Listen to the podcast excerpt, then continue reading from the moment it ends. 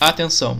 As falas ditas nesse programa são de inteira responsabilidade de seus participantes e não traduzem necessariamente as opiniões de a Igreja de Jesus Cristo dos Santos dos Últimos Dias.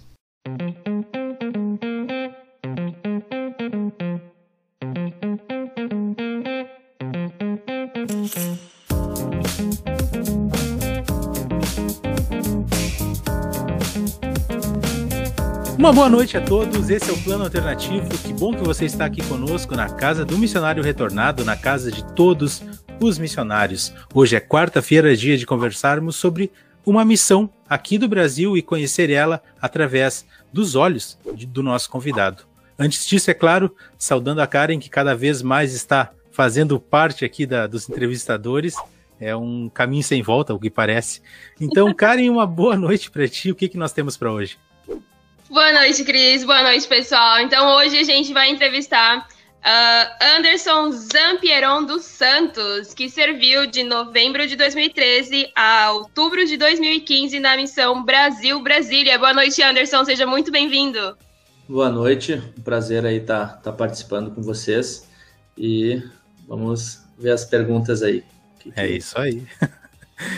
Bom, a gente sempre começa lá no princípio para poder entender a, como, é, como foi a vida do, do missionário, né?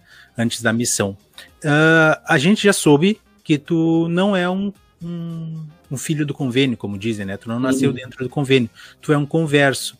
E conta para nós, então, como tu conheceu a igreja, com que idade tu tinha e qual foi a diferença que tu sentiu que te fez, é, além, claro, do, do, do, testemunho, que te fez sentir vontade de ficar na igreja? É, então, uh, minha história basicamente ela começou. Uh, tinha um pessoal do bairro que morava to, to, todo mundo ali bem próximo. E teve uma vez que a gente se reuniu, o pessoal todo, para dormir na casa de uma, de uma amiga. Então, na época, eu acho que eu tinha o quê? Uns, uns nove anos. Hum. Aí uh, chegou no domingo, eu achei estranho, isso aí foi de sábado para domingo. Aí no domingo a mãe da, da moça pegou, nos acordou e alguns jovens foram para casa, mas eu tinha ficado de ficar lá até o domingo final da tarde. Então eles falaram, ah, a gente vai na igreja e tal. E eu fiquei pensando, igreja que vou, vou, lá conhecer, né? Aí eu peguei e fui. Eu lembro que eu fui na Princesa Isabel, né? Na época eu morava ali na, na Érico Veríssimo, ali para próximo do, do Olímpico. Sim. E aí depois eu não tive mais contato com a igreja, né? Aí depois de um certo tempo a minha irmã começou a estudar num, em uma escola e um dos melhores amigos dela era membro da igreja.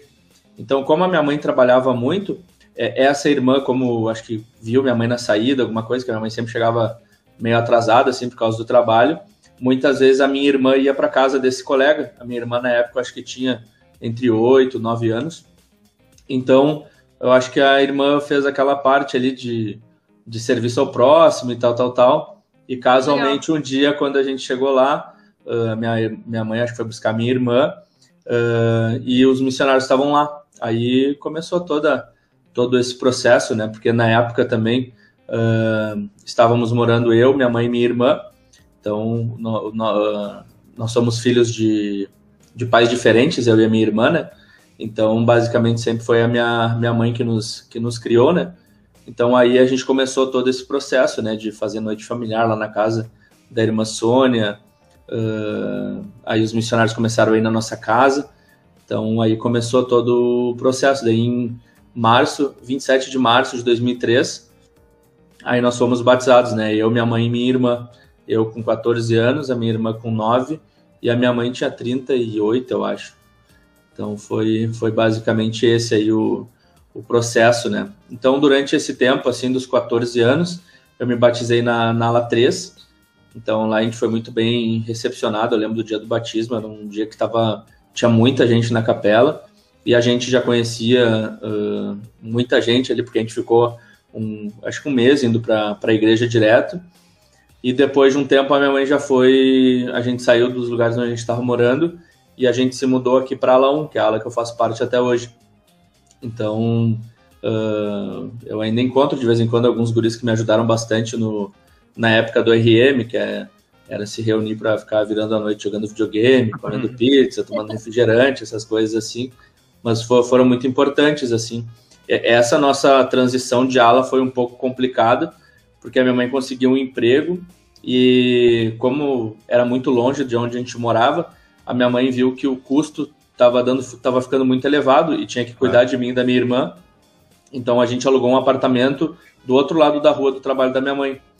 Então, basicamente foi foi mais ou menos por por aí. Então a gente ficou um tempo morando na ala 1 e frequentando a ala 3. Então a gente fazia um, uma mão danada assim de descer, caminhar, ter que pegar um ônibus e ônibus no domingo era horrível.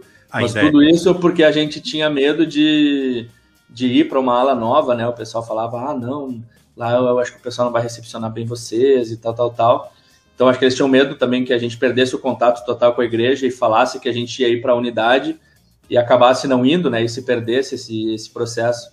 Então, aí quando deu um tempo, a minha mãe, eu encontrei um rapaz que ele era da igreja e ele começou a me levar, por exemplo, para o seminário, para as mutuais que tinham.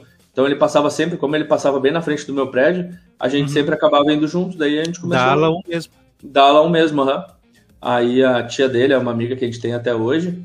Então nos ajudou bastante assim nessa transição, porque a gente morava, sei lá, 10 minutos caminhando da capela, era bem próximo.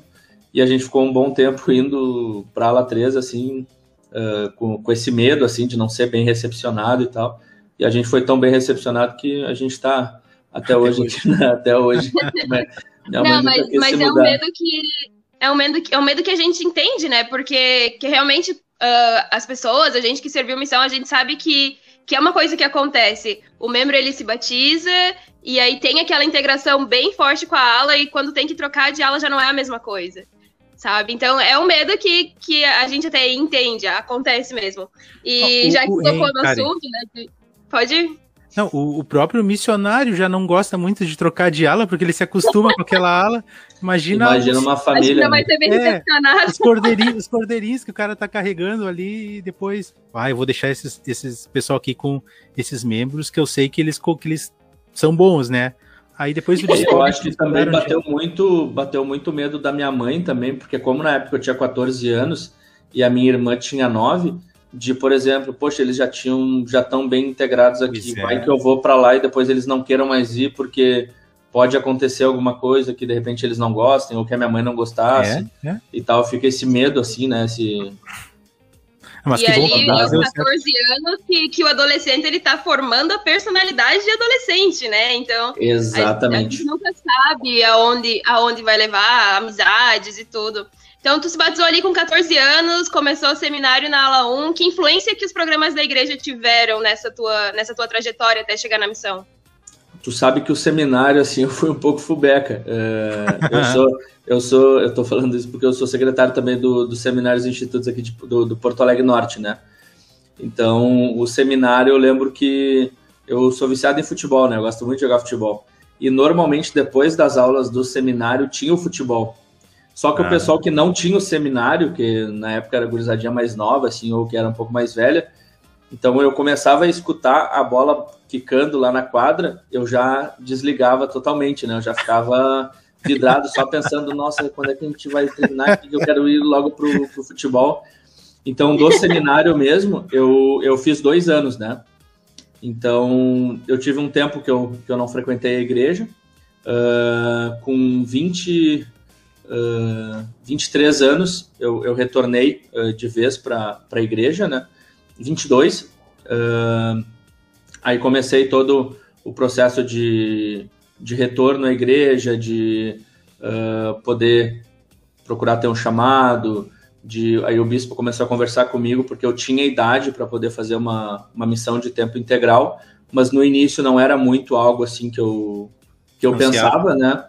Então, depois de um certo tempo, assim, uh, os missionários de tempo integral, assim, eles tiveram um, um papel fundamental, assim, de, de acompanhamento, uh, de participar os PIDs lá em casa. Então, uh, como a minha mãe trabalhava e eu estava em casa com a minha irmã, eles sempre iam para lá no PID, a gente fazia almoço, fazia sobremesa, ia jogar futebol. A gente, a gente tinha uma vida, assim, muito missionária, então isso me ajudou demais, porque para mim, depois eu fiquei pensando, poxa, eu consigo ter uma vida feliz, eu vejo os missionários felizes ali, E eu ficava muito triste quando eles eram transferidos também, porque a gente criava um vínculo muito forte, porque eu sei que o Peter tinha muito missionário que queria ficar dormindo, então pelo companheiro já estar tá integrado com a gente, ele tinha que ir lá para casa e aos poucos a gente já quebrava o gelo.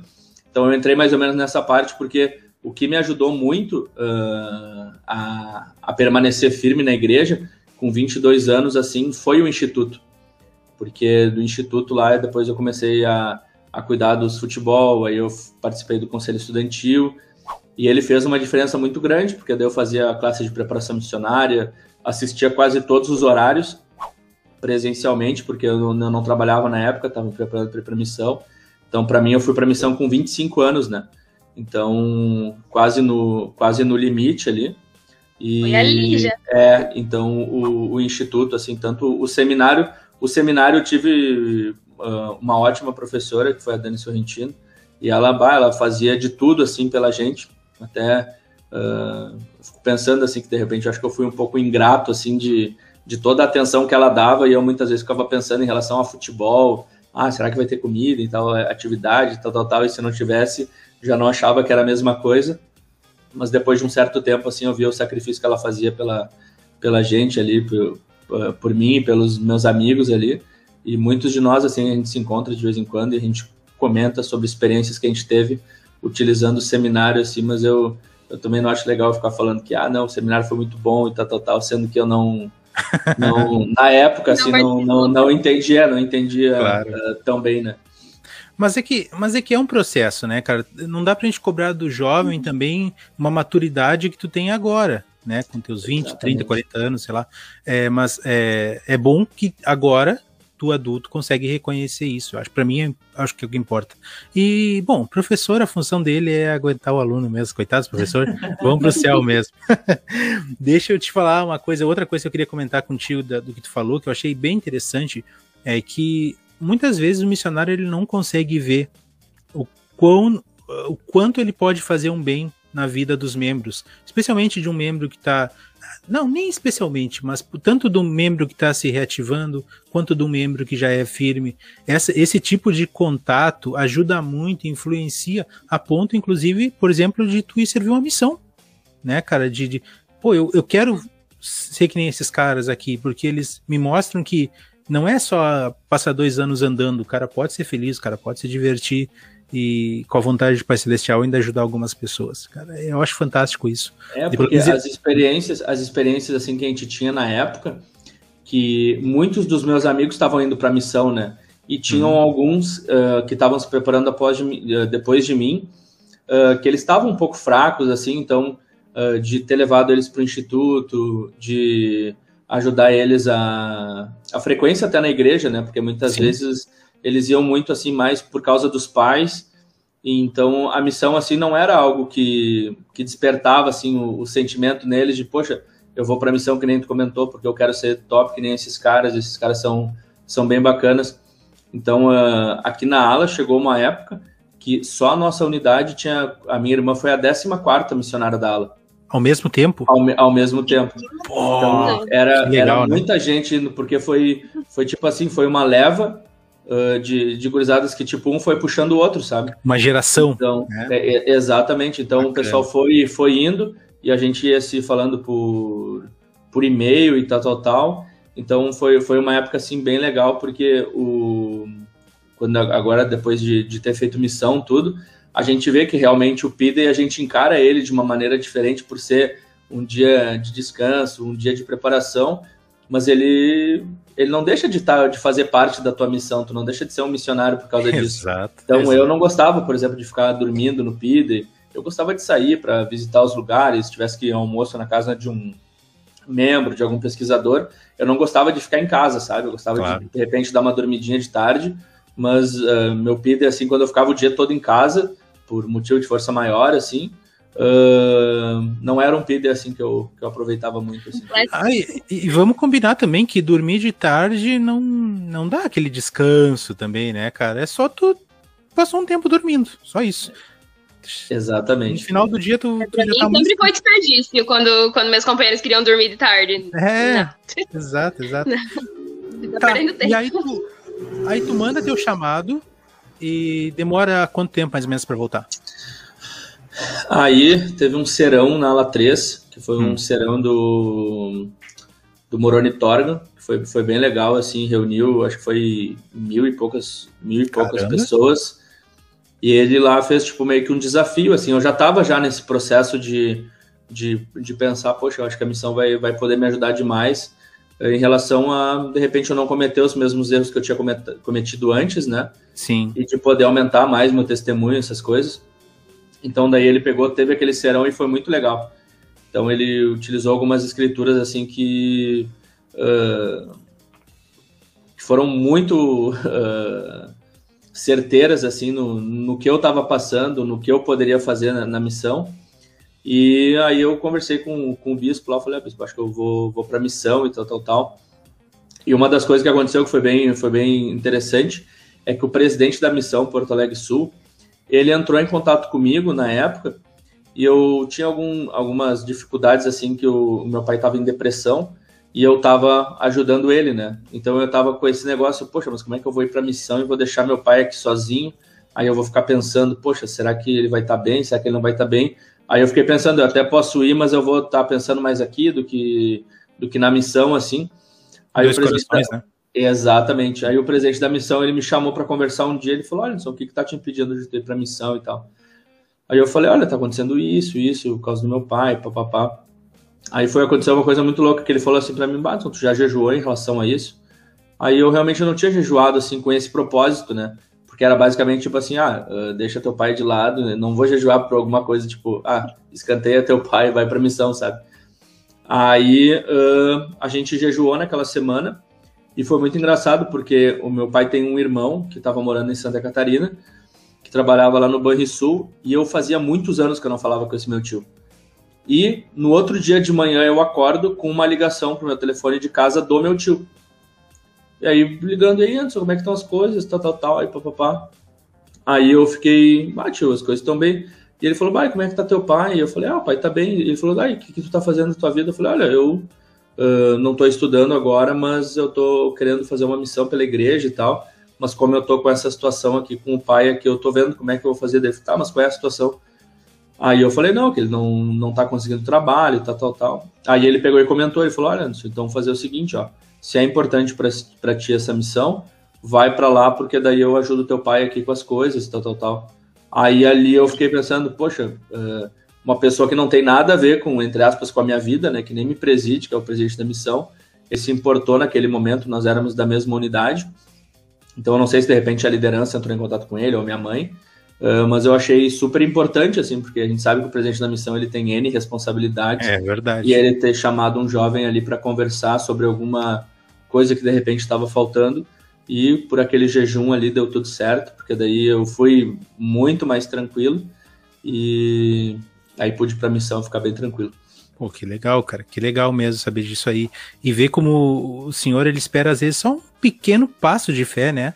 E aí depois ele vai lá e abre o caminho pra gente. Que legal. Que bacana mesmo. Não, sim, é, é, incrível como, como o Senhor age na, nas, nas, nossas vidas, principalmente nesse momento que é tão importante para os jovens estar tá indo para a missão. De, de colocar outras pessoas naquele momento só para empurrar a gente, vai. não precisa, tu, tu, não vai, tu não vai ser tão útil aqui como vai ser lá. Entende? Então é, é incrível como o Senhor age nessas maneiras, porque ele sempre encontra a maneira de fazer a gente escolher uh, o melhor para nós naquele momento. É bem, bem legal. É, e, e, uma das coisas que foi importante assim do presidente da missão é que a gente tinha um vínculo bem legal, que eu era conselheiro dos rapazes dos filhos dele. Então a gente ia em jogo de futebol junto, jogos do Grêmio, assim, ele é bem gremista. Então uhum. É, a gente ia junto e tal. Então, basicamente, eh, não foi uma pessoa estranha querendo saber, de repente, só por saber o que, que eu estava passando, mas foi uma pessoa que eu já tinha um determinado contato e naquele momento ali ele sentiu que ele tinha que, que me acompanhar em relação a isso, sabe? Então, bah, eu sou, sou muito grato a ele, assim, por, por ter se preocupado, né, com, comigo. Legal. Ah, imagina, imagina. E aí tu chega, recebe o, a tua, tua carta, né, com teu, tua missão, é, missão Brasília. Qual é a reação que tu tem, cara? Olha, no vídeo foi, foi bem engraçado, porque a tem gente um vídeo? reuniu. Eu tenho que ver se eu ainda tenho esse vídeo, mas é, eu acho, eu acho que a minha que a minha irmã tem que ela gravou na época. Opa. Mas foi, foi bem. Uh, eu recebi o, o, chamado, eu acho que demorou três semanas e dois dias, foi, foi ah, bem rápido na época. Bem rápido. Uh, pra, só que era para eu sair em 100 dias. E eu já fiquei pensando, puxa, cara, vou ter que ficar todo esse tempo em casa. Nossa. Eu queria pegar e ir para a missão de uma vez. E aí foi basicamente isso. Daí no, no vídeo, quando eu abro, o pessoal normalmente fica lendo, né? E todo mundo lá em casa, quando a gente se reuniu, tava esperando que eu fosse ler. Ah, uh, querido Helder, não sei o que, você foi chamado e tal, tal, tal. E eu abri o papel e só falei, Missão Brasil Brasília. E ficou todo mundo me xingando assim, ah, por que, que tu não leu tudo? A gente tá esperando tu ler tudo e tal, tal. E tu já leu direto. É, o pessoal gosta de suspense. Mas foi bem legal, assim, porque eu tinha alguns lugares que eu não gostaria de ir. Uh, por exemplo, dois, lugares muito, muito quentes, assim, tipo Nordeste e lá pro Norte também não gostaria muito, porque uh, eu transpiro demais, né? Uhum. Então eu fiquei pensando, poxa, imagina só, eu vou ter que tomar uns 15 banhos por dia, porque uh, é muito quente e tal, tal, tal. E Brasília e, é seco. É, e Brasília é, é, muito seco. E eu queria, eu pensava assim, poxa, meu, São Paulo deve ser um lugar muito bom de tu servir, porque a igreja é muito organizada lá e tal, tal, tal, os membros apoiam bastante. Então eu ficava pensando, bah, tem muita missão em São Paulo, então daqui a pouco eu vou para São Paulo. E quando eu abri que eu vi Brasília, eu fiquei pensando, bah, meu, é um lugar bem eu nunca tinha pensado em ir para lá, então para mim assim foi foi foi tranquilo. E quando eu, eu pensei, bah, é seco, aí já claro. já me deixou já mais confortado ainda. Como que foi, como que foi pra ti ali, primeiro dia no CTM, quando chegou no CTM? Conta pra gente como foi essa experiência. Então, Quantos dias tu uh, chegou a ficar 12 ou 19? Fiquei, eu fiquei 12, fiquei 12. 12 mas já não estava mais aguentando já, assim, quando eu comecei a gostar do CTM, assim, eu, a gente saiu. Mas uh, o pessoal comprou a minha passagem uh, ah, para muito cedo. Então, por exemplo, 5 horas da manhã eu tinha que estar no aeroporto. Então a gente meio que reuniu o pessoal assim e, e, a gente foi, meio que fez uma caravana assim e foi lá para o aeroporto. Então eu cheguei no, em São Paulo, era, era muito cedo. E tipo, tu chega lá e tu tem que ficar esperando todo mundo chegar. Então tava chegando o pessoal de Nordeste, pessoal do Sul. Isso é uma outra coisa. Eu fiquei procurando um montão de gente que fosse no mesmo dia que eu. E eu fiquei, meu, procurei, procurei, procurei, todo mundo ia ou antes ou depois. E eu, o meu maior medo era ir sozinho no, no aeroporto, porque eu nunca tinha viajado de avião sozinho. E eu fiquei pensando, cara, se, se eu me perder lá, eu não vou ter celular, eu não vou ter nada, eu vou, vou ficar muito preocupado. Aí, pá, procurei por tudo, não achei. Aí, quando eu cheguei no aeroporto de manhã para no embarque, tinha um rapaz de Santa Maria que estava indo para a mesma missão que eu. Então a gente foi junto lá, ele ficou me tranquilizando, assim, tipo, não, a gente vai junto e tal, não te preocupa. E aí foi, foi bem tranquilo. Mas quando eu cheguei lá no, em São Paulo, a gente ficou esperando muito tempo, porque teve um rapaz da Bahia que ele perdeu três voos. Aí no segundo, o rapaz do, da van pegou e falou: Olha, a gente vai levar vocês lá no, lá no CTM já, e esse rapaz aí ele vai ter que ver depois como é que ele vai, vai fazer. Mas eu me lembro que eu cheguei no CTM assim, ó, só querendo dormir, uh, comer alguma coisa e poder descansar, porque eu tava... Ah, aquele dia eu acho que eu cheguei, era próximo das duas, três da tarde. Porra, Nossa, tá? das seis e meia até as... Porque eu fui um dos primeiros a chegar, então tinha cada, a cada tempo. O bom é que ia chegando gente diferente, a gente já ia conversando, né? e tinha o pessoal que eu já tinha mais ou menos um contato antes do, do Facebook para tipo, ah, que legal que tu tá aí, papapá, e já se conhecia por ter falado pelo Facebook, né? Mas, cara, a gente chegou muito tarde no CTM e o cara lá da Bahia, lá, ele foi chegar quase de noite lá. Não, dava tempo de fazer dupla, fazer proselitismo e ir pro CTM depois. Ah, é, daí a gente teve que ficar em trio, né? Porque ele não chegou, aí o companheiro não podia ficar sozinho. Aí mais de noite ele, ele chegou lá e eu fiquei com meu companheiro daí. Que loucura. Tá legal. tá, e aí, uh, o CTM foi tranquilo para ti? O CTM foi muito tranquilo, assim. O, Só tava com vontade de sair logo. É, o, é que eu nunca fui muito assim de, de horário para as coisas, né? Eu sempre uhum. gostei de fazer as coisas no, no meu tempo. Então lá no CTM tu tinha horário para tudo. Então, por exemplo, no domingo, eu lembro que no domingo era o único dia que tu podia dar uma dormida de tarde, um pouquinho descansado. dar uma descansada, né? E o meu companheiro, alguém bateu lá na porta dizendo: Ah, a gente vai ter um coral e tal. Tem alguém que toca piano e meu companheiro tocava piano, tu acredita? Então a gente teve que ir pro coral lá bem no horário do, do, do sono, assim, que, que dava para descansar um pouco. Aí eu fiquei pensando, eu sou azarado mesmo, mas daí eu, eu ia, participava do, do coral e tal, mas não porque eu queria, né? Porque eu não podia claro. ficar sozinho e ele também não. Então que tive que participar lá do coral do.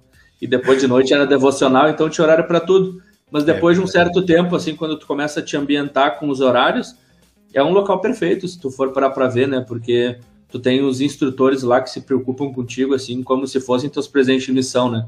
Então, qualquer dúvida que tu tem, eles vão te procurar te responder de uma maneira que tu compreenda. Uh, não é que nem, por exemplo, os professores da faculdade que tu pergunta uma coisa, os caras entram e montam de história e tal, tal, tal, e termina que tu não entende nada do que a pessoa falou e tu só basicamente perdeu tempo. Então, com eles, assim, meus instrutores foram muito bons. De foi o irmão Pereira, que ele era fez missão aqui em Porto Alegre Sul, e teve o irmão Saulo também, que ele tinha feito missão no Equador. Então, bah, eles eram assim, ó, muito gente boa.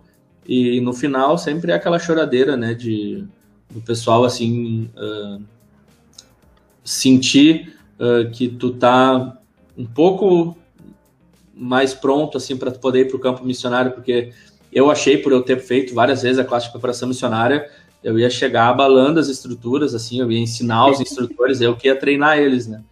Então, uh, quando eu cheguei lá, que os caras, tá, mas qual a escritura? Aí eu fiquei pensando, bah, agora faltou o seminário, que na época tinha aquela questão das, uh, de tu decorar as, as, as escrituras. Né? Exatamente.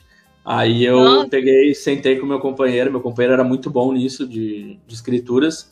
Bah, e ele me ensinava demais, assim, foi, foi um tempo muito bom. Legal. E aí depois, então, tu pega e vai para tua missão. Como é que foi teu primeiro dia de missão, tu lembra? Meu, meu primeiro dia da missão eu sou um pouco azarado, né? Que eu comentei pra vocês. Quando eu cheguei, nós saímos de manhã muito cedo do CTM, uh, fomos pro aeroporto lá, porque tinha um grupo que estava indo para Curitiba Sul muito de manhã cedo e já aproveitaram, ah, vamos botar esse povo de Brasília junto aí, e eles que deem tempo lá no, lá no aeroporto, né? Aí nós ficamos lá, eu lembro que a gente saiu 5 da manhã e o nosso voo era tipo 11 da manhã. Era... Ah, não, E a cara. gente, e o nosso tu grupo lá... Avião, né, no, tu com lá avião no, é um problema. É, lá no, lá no aeroporto lá de, de São Paulo. Aí beleza, aí chegamos lá no, no aeroporto de Brasília, aí tava o meu presidente de missão com a esposa dele. Aí fomos para a casa deles, almoçamos lá, ele uh, depois nos levou para uma capela da Zanorte, onde estavam os nossos treinadores. Então lá o secretário financeiro falou, o secretário de não sei o que falou. Aí depois começaram a dizer, ah, Elder tal, pega tuas malas e vai com o teu treinador tal. Daí se abraçava lá e ia embora. E o meu treinador era o Elder de Washington DC, o Elder Beatty. E ele ah, foi muito gente boa, assim. Só que quando eu cheguei lá, na, quando a gente saiu juntos, eu fiquei pensando que ele me comentou que era tinha greve de ônibus no dia. Aí eu fiquei pensando, puxa, cara, como é que a gente vai pra ala? E o nome da ala era Recanto das Emas. Eu pensei, bah, meu, eu vou pro meio de umas fazendas, assim, um montão de bicho, tal, tal, eu pensando um montão de coisa. Aí eu só, bah, eu só pensando, bah, meu, não acredito nisso. Aí, nisso, chega uma. A gente ficou um tempão. A gente ficou um tempão, um tempão lá na capela esperando. E eu, ah, não, que tá vindo uma, um casal nos buscar aqui. Eu falei, ah, beleza. Aí quando vê do nada, chegou só uma mulher no carro. E eu pensei, opa, tá uma mulher no carro, eu não vou entrar no carro. E ele, não, mas a gente vai ter que entrar e tal, tal, tal. Eu falei, bah, ô, Edgar, eu... Ele falou, não, cara, é que tá, eu já falei com o presidente que como tá com greve e tal, tal, tal, a irmã, a gente vai lá buscar o marido dela agora, a gente não vai sozinho com ela. Aí eu entrei, mas, bah, eu já fiquei naquele aquele sentimento, assim, porque tu sai, entre aspas, querendo fazer tudo certo, aí claro, já claro. na primeira oportunidade que, que tem ali, tu já tá entrando no carro que só tem uma, uma mulher e tal, a gente foi lá, buscou o marido dela, aí ela nos levou, passou num restaurante lá, comprou uns negócios pra gente comer e nos deixou em casa. Então, uh, aí foi bem tranquilo, mas eu lembro que eu tava muito cansado, porque eu tava desde de manhã nesse, e do CTM, quando o cara tá indo pro campo, o cara fica naquela pressão, assim, naquele, naquela ansiedade, de arrumar a mala e tal, de não esquecer de nada. Então, basicamente, naquela noite eu nem dormi. Então, quando eu cheguei daí lá na, nessa cidade, eu vi que era uma cidade um pouco mais, uma cidade satélite, mas tipo, não tinha fazenda, não tinha nada, era só. É, Tipo, era uma civilização mesmo, assim, tipo, tinha prédio, essas coisas. Então, para mim foi bem tranquilo, assim, eu fiquei três meses, uh, três transferências nessa área, foi bem legal, eu fiquei uma com o meu treinador, depois eu recebi um Éder de, de Manaus, que foi meu padrasto, né, aí a gente ficou é. duas juntas, aí foi, foi bem legal, mas uh, foi bem desafiador, assim, no, no início de, de poder colocar tudo em prática, porque é muita informação e a gente acha que sabe, quando chega na lição tu te embanana todo com a lição, aí tu já vê que não sabe nada, aí é aquele ciclo, né. É é, e a melhor coisa que tu fala é o testemunho, porque a lição tu já nem lembra os tópicos. Não, e o pior de tudo é que o teu companheiro pergunta, cara, tu tá tranquilo para ensinar a restauração? Essa parte, uhum. essa parte, essa parte. E a gente sempre com aquele orgulho, né? Não, se tu quiser eu pode posso ensinar toda, não tem problema, tu nem precisa falar nada, pode ficar quieto aí que a gente que a gente cuida de tudo. Aí quando chega na lição que ele passa para ti, muitas vezes tu tava até moscando, assim, olhando pro nada, assim, e tu nem sabe qual parte que tu tinha que, que ensinar, assim. Então, no início foi, foi bem desafiador, e eu também, por ser um pouco mais velho do que ele, muitas vezes eu ficava naquela situação, assim, poxa, eu tô com um cara aqui que tem 19 anos, que mal fala português direito, eu acho que eu sou melhor que ele, sabe? Ficava aquela, aquele sentimento muitas vezes. Mas ele, bah, ele foi um, ele foi um bom treinador, assim, ele sempre procurou uh, cuidar da, da, da, aula, assim, né, os conversos, ele era, ele é um cara bem, bem gente boa. Nossa, muito legal. Quando, conta um pouco pra gente sobre as tuas áreas, o que caracterizava cada uma delas. Quantas áreas tu teve? Eu tive seis áreas. Seis áreas, e bastante? E o que caracterizava cada uma delas? Conta pra gente um pouquinho sobre elas. Tipo, o Recanto das Emas, assim, foi uma aula bem legal, porque a gente sabe quando a gente recebe um... Quando a gente é um missionário novo, as pessoas, elas cuidam da gente, assim, como se fossem filhos, né? Então, quando meu treinador falava, ah, ele chegou semana passada, eles ficavam preocupados com tudo, se estava tendo almoço, eh, como é que estava o trabalho, como é que estava a minha família, tipo, eles procuravam cuidar bastante. Uh, quando eu saí de, de Recanto das Emas, eu fui para Planaltina do Goiás, que é uma cidade muito distante. Essa daí eu fiquei pensando, minha nossa senhora, onde é que eu tô, para onde é que eu tô indo? Porque tu pegava um ônibus na rodoviária do, do plano piloto e era tipo assim, uns 40 minutos de só mato. Planaltina, desculpa te cortar, é aquela música do Legião Urbana Floresta Caboclo, né? Exatamente. Só que a Planaltina, na verdade, ela tem duas, né? Ela tem hum. Planaltina DF, que é no Distrito Federal, e tem a Planaltina de Goiás. A Planaltina do DF ela é um pouco melhor. A do Goiás, assim, é, é bem, é bem complicado. Assim. Mas é da música do Goiás? Eu acho que é da música do DF, porque ah, eles tá. usam bastante uh, cidades do, do Distrito Federal. Entendi, entendi. Então, quando eu chego em Planaltina do Goiás, o meu, o meu companheiro é um, é um carioca, que é muito animado, assim, muito gente boa. Qual e o nome dele? É o Vieira. Ele era lá de Realengo.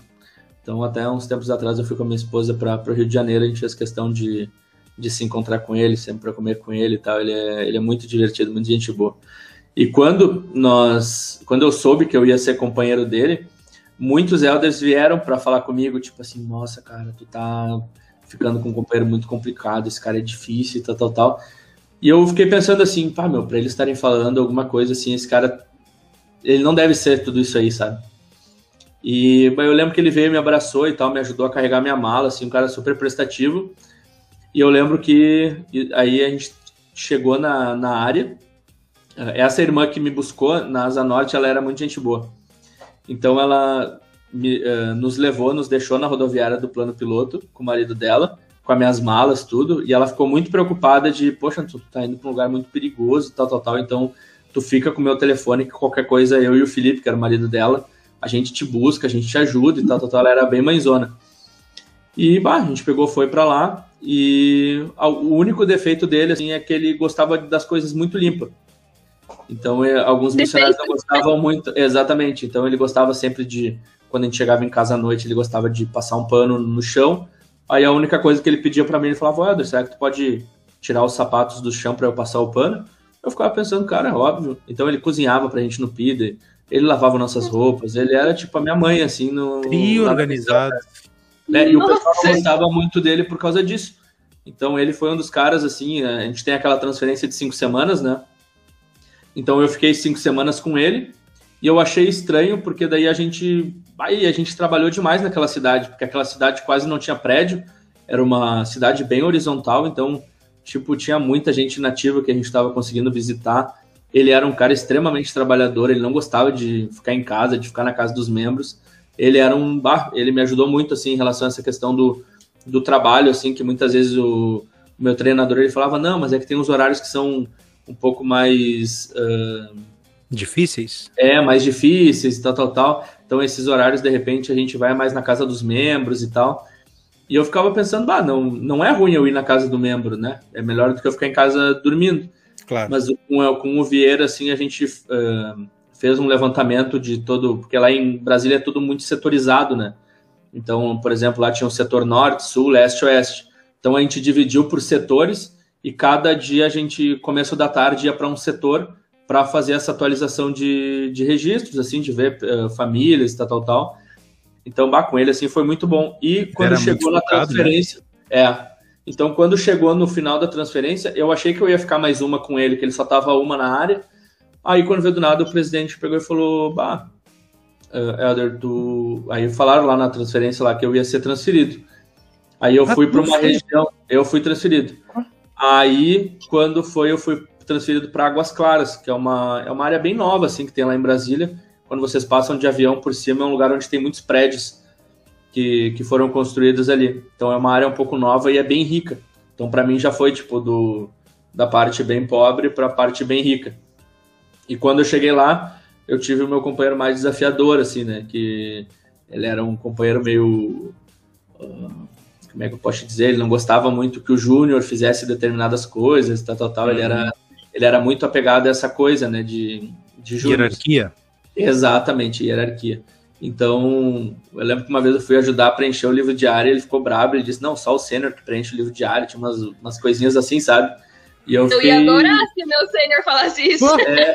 Mas, por favor, toma aqui, meu amigo. É, planeja, então, planeja para nós aqui. Eu vou então, ele... um pouquinho agora ele foi bem desafiador, porque em Águas Claras não tinha capela. A gente tinha aqui no domingo à tarde para uma outra capela. Então era bem, era bem difícil esse, esse processo de tu levar pesquisadores. Então eu via que muitas vezes ele queria. Uh, eu acho que no fundo assim ele tinha um amor pelas pessoas que a gente ensinava, mas eu acho que ele estava mais preocupado com aquela questão de, poxa, eu preciso batizar para que os outros elders vejam, para que a liderança veja, para que o presidente da missão me note, tal, tal, tal.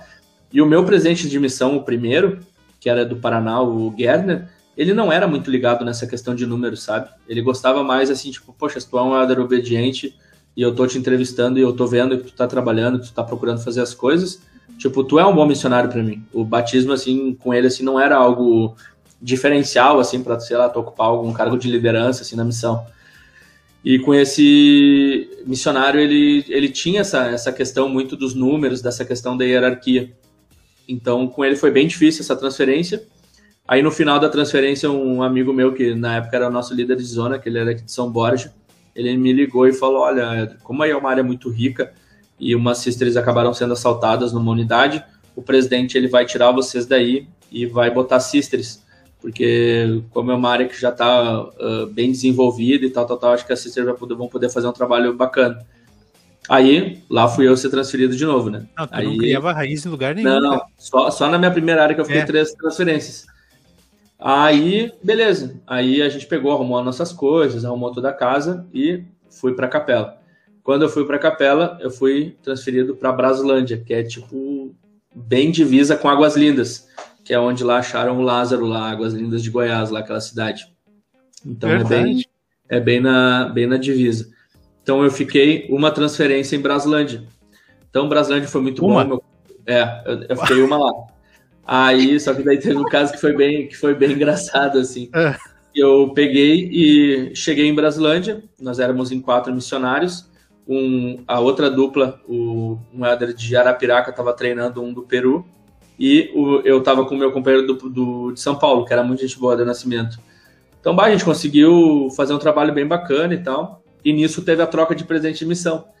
E quando teve a troca de presente de missão, eles normalmente entrevistam os missionários e perguntam: ah, o que que, uh, o que, que tu espera da missão e tal, tal, tal. E eu falei para ele: olha, cara, eu quero ficar numa área, eu tô, tipo, tô me focando e tal, tal, tal. Aí ele pegou e anotou o, isso aí no caderno dele. Aí beleza, a gente morava numa casa. Aí no domingo, no sábado, a gente comprou umas carnes assim, a gente falou, vamos fazer um churrasco, já que é a transferência. A princípio ninguém vai ser transferido. E, e, eu pensando, não, e eu pensando comigo, né? Bah, vamos fazer um churrasco, porque se alguém for transferido, não vai ser eu, né? Eu fui o primeiro a, eu fui o, o último a chegar. Tem gente que já está aqui há duas transferências, então vai dar certo. Quando chegou a transferência, o líder de distrito que estava treinando esse boliviano, ele, ele atendeu assim e falou: tá, quem é que vai ser transferido? Aí ele, o, o líder de distrito falou: não, não pode ser, acho que tá errado. e a gente estava esperando. E eu pensando, ah, acho que deve ter transferido ele. Aí quando veio do nada, ele, não, beleza, então eu vou avisar ele. E eu não tinha assim, ó, minhas roupas estavam uma bagunça. Eu não tinha, eu não tinha, assim, ó, tu jamais tinha certeza que ia ficar. Eu tinha certeza que eu ia ficar, não ia, não ia o que fazer. Aí quando vê, o... ele pegou e desligou o telefone e falou, cara, vocês não vão acreditar. E eu só pensando, ah, os três vão ser transferidos e eu vou ficar, né? Eu, eu, eu era o intransferível, né? Aí ele pegou e falou: só o Helder Zampiarão foi transferido. Pô! Sua puta! Cara, meu, sabe assim, ó, eu fiquei muito brabo, muito brabo. E o, meu, e o meu companheiro de São Paulo, ele pegou e falou o seguinte: não, eu vou ligar pro presidente da missão para ver o que que houve, porque, cara, a gente tá fazendo um trabalho bom aqui, tal, tal, tal. Aí, beleza. Cara, tu acredita que eu peguei o telefone e liguei pro presidente da missão para tirar a satisfação dele porque que ele me transferiu? Ousado! Eu, eu fico pensando, algumas vezes presidente, eu comento. Como assim, presidente? Cara, eu comento desde quando pessoal para preparação missionária que eu tive a audácia de ligar para o presidente da missão novo e perguntar. Aí eu peguei, liguei e falei: Ah, presidente, tudo bem? Aí ele, ah, quem é? Eu falei: Ah, o Adelson Pieron. Oi, Adelson Pieron, tudo bem? Eu falei: Bah, presidente, eu queria entender por que, que eu fui transferido. A gente não falou na entrevista que era para eu que eu queria ficar numa área. Aí ele pegou e falou assim: só um minutinho, André. E eu pensei assim: bah, agora esse cara vai pegar uma escritura, vai pegar um discurso e vai me me trucidar e vai me bloquear o número, né? Nunca mais vai deixar eu ligar para ele. É o que eu tô pensando aqui. É, aí ele pegou e voltou e pegou e falou: Não, André, olha, tu tá indo para tal lugar, que era uma área dificílima, que era uma área muito rica lá de, lá de Brasília, e tu vai ficar com tal tu vai ficar com tal companheiro, que era tipo um elder extremamente difícil, que eu já tinha passado na, na mesma zona que ele. E eu fiquei pensando, bah, presidente, mas é que tu me falou que eu não ia ser transferido e tal, tal, tal. Ele falou, olha, mas eu, eu tive o sentimento que tu tem que ir para lá e tal, tal, tal. Bah, eu fiquei super chateado, assim, sabe, de, de, de ter saído lá da, dessa cidade. E o mais legal foi que daí no outro dia, beleza, fui lá para a área e o Helder realmente foi muito complicado de, de ficar com ele a, a transferência, porque quando eu cheguei lá, eu fui olhar o livro de área, não tinha nada de serviço, eles não estavam ensinando ninguém, eles estavam, tipo assim, tirando férias, porque era bem na época da Copa do Mundo, né, 2014. Hum. Então eles estavam muito nessa situação assim de mais um clima festivo assim do que trabalho, sabe? Claro. E o meu presidente, quando a gente conversou na entrevista, eu acho que ele viu por eu ter uma, uma idade um pouco mais avançada, assim, de que daqui a pouco eu poderia ajudar um pouco mais em relação a isso. Aí eu peguei e fui, e eu fiquei com ele duas transferências. Não, fiquei uma transferência com ele, mas assim, as três primeiras semanas foram, bah, foram muito difíceis, assim, de de ele procurar entender que eu estava procurando ajudar ele, tal, tal, tal, e que eu não estava desmerecendo o antigo trabalho, mas eu não poderia continuar fazendo as mesmas coisas que o outro companheiro dele fazia, entendeu? Então, depois de um tempo, no final da missão, a gente ficou na mesma zona, ele acabou me chamando para uma, uma sala, e ele chorava bastante, assim, ele pegou e falou, olha, eu tô com meu companheiro agora, e ele é muito difícil, e eu sei que eu fui um companheiro muito mais difícil para ti, então eu queria te pedir perdão por todas as brigas que a gente teve, tu foi um bom companheiro e tal, tal, tal. Então uma das experiências assim que eu, que eu levo com bastante carinho, porque eu jamais achei que ele que ele que ele pensaria dessa maneira. Eu sempre fiquei pensando, ah, ele vai achar que eu sou um carrasco, eu sou um que eu já que eu brigava com ele, tal, tal, tal. E no final da missão, quando ele pegou um companheiro difícil, americano, ele não soube lidar com essa situação. E ele viu que daquela maneira a gente ainda conseguiu Uh, poxa, é uma área que era tava dois anos sem batismo, a gente conseguiu encontrar uma família muito boa, a gente conseguiu batizar eles, a gente batizou um outro homem. Então, aquilo ali acendeu um pouco a, a parte da missão, porque ele serviu em, em Georgia. Ele ficou uma ou duas transferências em Georgia, então lá é muita obediência, essas coisas. E quando ele chegou no Brasil, ele ficou com um brasileiro. É, ele ficou com um brasileiro que falava, que morava nos Estados Unidos então ele, o português dele estava horrível, então o pessoal não conhecia, ele era muito introvertido, então os membros não sabiam muito o nome dele, tal, tal, tal, e quando eu cheguei eu comecei a me aproximar mais dos membros, e isso no início foi meio que uma barreira para nós dois, porque ele não estava se sentindo bem de, poxa, os, os, os membros eu tenho contato com o Anderson, mas, poxa, comigo eles nem sabem meu nome, então muitas vezes eu falava para ele, pô, cara, o pessoal não sabe teu nome porque tu não conversa com eles, tu não tá aqui, ele chegava lá e ficava tocando piano, Cara, a gente não veio para missão para isso, entendeu? A gente veio aqui, uhum. a gente precisa se integrar com os membros, aqui é uma área difícil. Então, e, meu, e ele tinha um conhecimento, assim, eu não conheci nenhuma pessoa que tenha um conhecimento da Bíblia como ele, em relação a escrituras, assim. Então, depois, quando a gente conseguiu organizar a nossa parte de ensino, foi, foi muito bom, porque ele sempre tinha escrituras muito bacanas, assim, para compartilhar com os pesquisadores, e ele tinha um conhecimento do evangelho, assim, muito grande, mas não estava utilizando. Então é aquela parábola dos talentos, né? Ele estava guardando para ele e, e depois assim ele, bah, ele foi, ele, ele saiu lá da área que a gente estava. Eu recebi um para treinar um Éder do Paraná e ele foi abrir a igreja em uma cidade, em Cabeceiras de Goiás, que é onde a igreja tem um tem um sítio lá, uma fazenda. Então o presidente assim ele pegou muita confiança de que durante essa uma transferência ele pôde amadurecer, porque a gente teve inventários de dupla assim que, que pegou fogo mesmo, cara. Foi, foi bem tenso. Faz parte, né? É, faz parte. Tá, e aí depois disso, casa? Não, aí, é, aí, aí a gente, eu tava com oito meses de missão. Porra. Nossa! Eu tava na minha terceira transferência aí. É, então aí eu fiquei mais uma transferência no, no Cruzeiro. Então, na verdade, com, o, com esse meu primeiro companheiro, a gente não chegou a efetuar um batismo, mas a gente já tinha deixado organizado para o próximo, né? Uh, uhum. A próxima transferência, a questão dos batismos, tanto dessa família como do, de um, um homem que ele era voluntário no CA, e ele acabou conhecendo a igreja e nós ensinamos ele porque a gente ficava na área do CA, né? Aí terminou essa transferência, o presidente me chamou numa entrevista e foi uma. A gente teve uma conferência de zona e ele pediu lá para me entrevistar e eu fiquei pensando, o que, que, que, que eu fiz de errado, né? Eu fiquei pensando. Aí ele pegou e falou: Olha, eu vou te falar o seguinte, tu te prepara que daqui três semanas a gente vai estar tá abrindo a igreja em uma cidade lá no interior do Goiás e tu vai para lá junto com, uh, mas falou mais três elders e eu quero muito que tu te prepare assim porque eu acho que vai ser vai ser importante para para tua missão e tal. Só que eu não gostaria que tu comentasse com ninguém.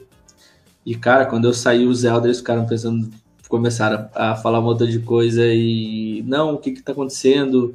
Tu o que que tu aprontou? Tu vai ser o quê? Tu, e eu não podia falar né?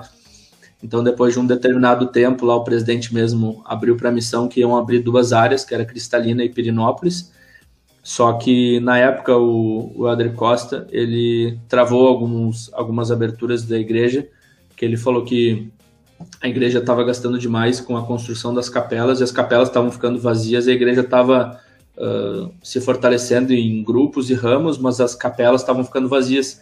Então perdia um pouco a questão do propósito. Então ele falou que se é para ter oito missionários numa ala, bota oito missionários numa ala, mas que criação de grupo assim não não seria mais aprovado. E só que a nossa sorte é que a casa onde a gente morava lá nessa cidade do Goiás já era a igreja. Uhum. Então, basicamente quem quem pagava era era a missão, né? Então não tinha nada a ver com a estaca, então já estava tudo bem bem alinhado. Então a gente acabou indo para lá e o pessoal de Pirinópolis, como não tinha fechado o contrato da casa e a igreja ia ter que ser em outro lugar, acabou não acabou acontecendo. Então a gente ficou morando uma penca de missionários lá na, no apartamento do Cruzeiro e na Asa Sul, achando que ia sair essas duas áreas e acabou só saindo a nossa e a de Pirinópolis eles tiveram que ser uh, realinhados lá em outras em outras unidades. Aí nós fomos para lá, aí eu fiquei com o Other Knight, terminei o treinamento dele e eu fui também com o Other que foi bar, eu tenho contato com ele até hoje com o Eder Lente, que ele era assistente do presidente, ele foi para lá abrir área junto com o Eder Dias de São Paulo. E lá foi muito legal, assim, porque tu, eu nunca tinha visto, né, de, de tu chegar num lugar, assim, onde vai acontecer a primeira reunião sacramental, onde os membros estão tão ansiosos pela abertura da igreja. Então foi, eu fiquei seis meses lá na, na, na primeira vez. Então aí depois eu fiquei com o Ader Vera, que é um chileno, e bah, foi, foi muito legal assim de ter conhecido as pessoas, as pessoas que a gente ensinou, as pessoas que a gente encontrou que estavam inativas na igreja, porque na cidade não tinha igreja, né? Então, quando a gente começou a andar na rua, o pessoal começou a nos abordar. Poxa, mas eu, eu me batizei nessa igreja aí, lá na Asa Norte, em 1970. Agora tem igreja aqui nessa cidade, a gente começou a fazer todo esse trabalho. Então, ah, para mim foi, foi muito bom, assim, porque eu, toda vez que eu vou para Brasília, eu sempre dou um jeito de, de, de pegar, dar um pulo lá nessa cidade, assim, porque bah, eu tenho um carinho muito, muito grande com eles, eu tenho contato com, com alguns deles aqui, até agora na pandemia veio uma moça que serviu missão de lá, veio aqui, ficou aqui em casa aqui na pandemia, ela fez missão aqui na missão Porto Alegre Norte. Então, lá, para mim, assim, foi uma diferença, assim, foi um gás, assim, que eu precisava na, na missão, porque eu fiquei quatro transferências naquela área. Então, ali mim, assim, foi. Ali, ali, ali, foi, ali foi show de bola. Aí eu fiquei quatro transferências ali. Aí depois eu voltei para Braslândia. Fiquei duas transferências em Braslândia uh, com o Helder Riquestli, que era do, de Natal do meu grupo.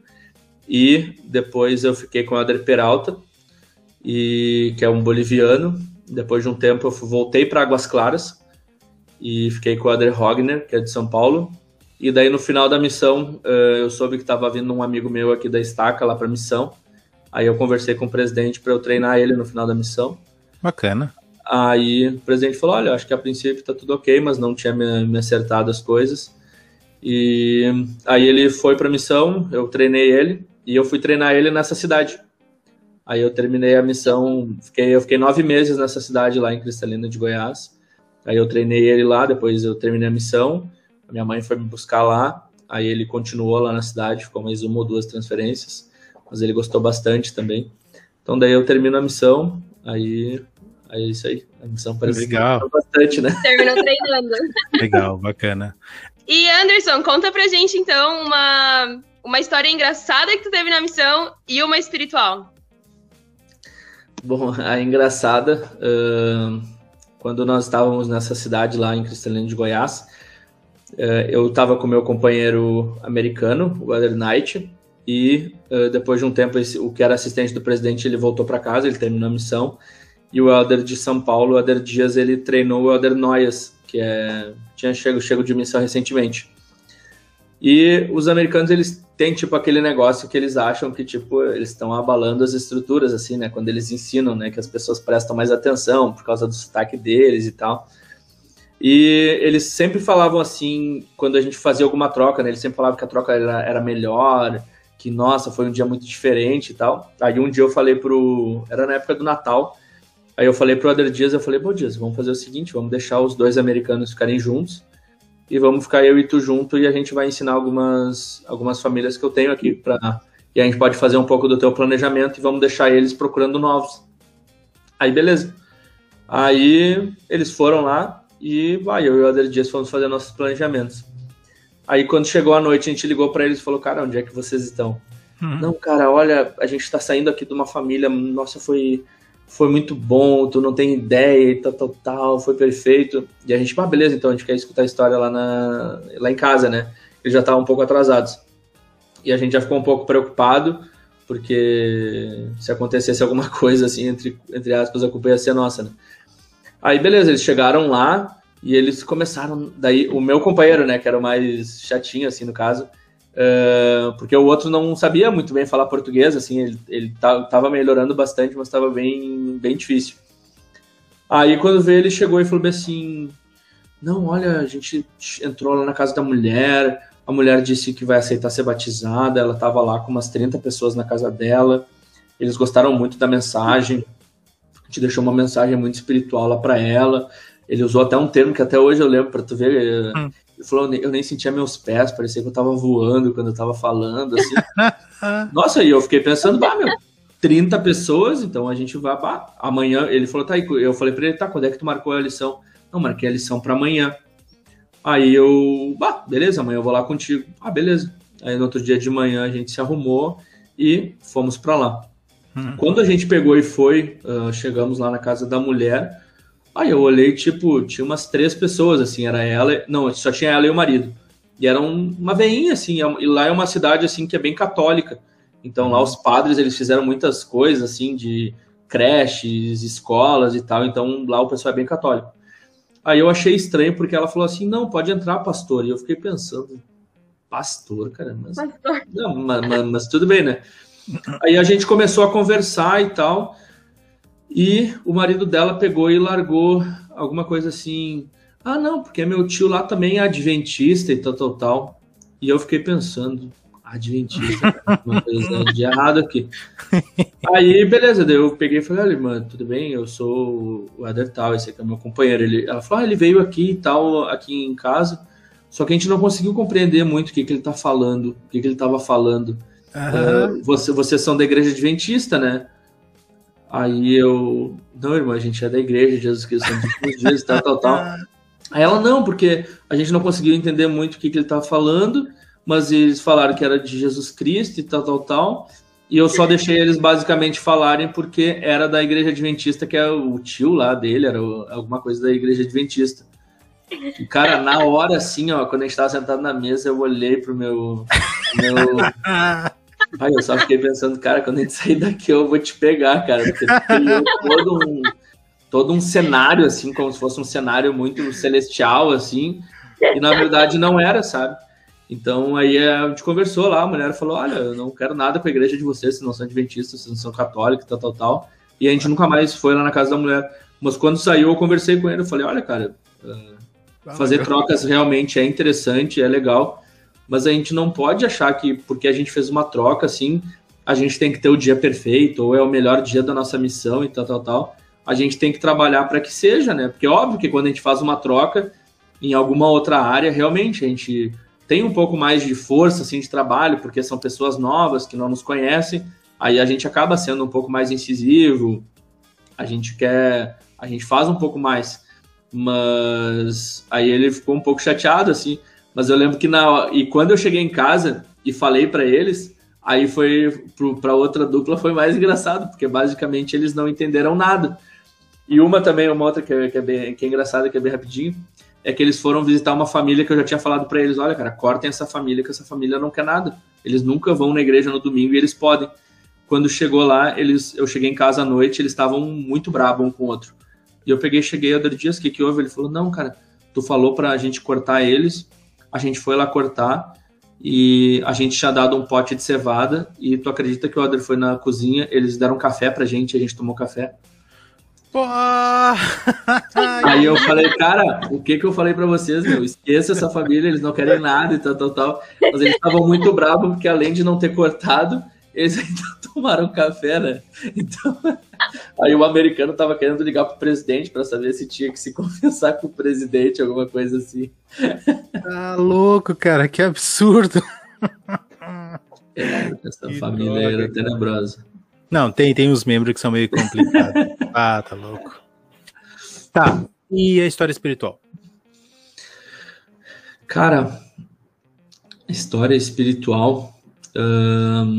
Quando a gente foi para essa área que era, um, que era bem rica, que era Cruzeiro o nome, uh, foi muito difícil de trabalhar assim, porque era uma ala que tinha sido fechada, né? Uh, tinha muitos membros inativos muitas pessoas assim que não queriam nem, nem muito papo com a gente, a gente não tinha muito, muito apoio.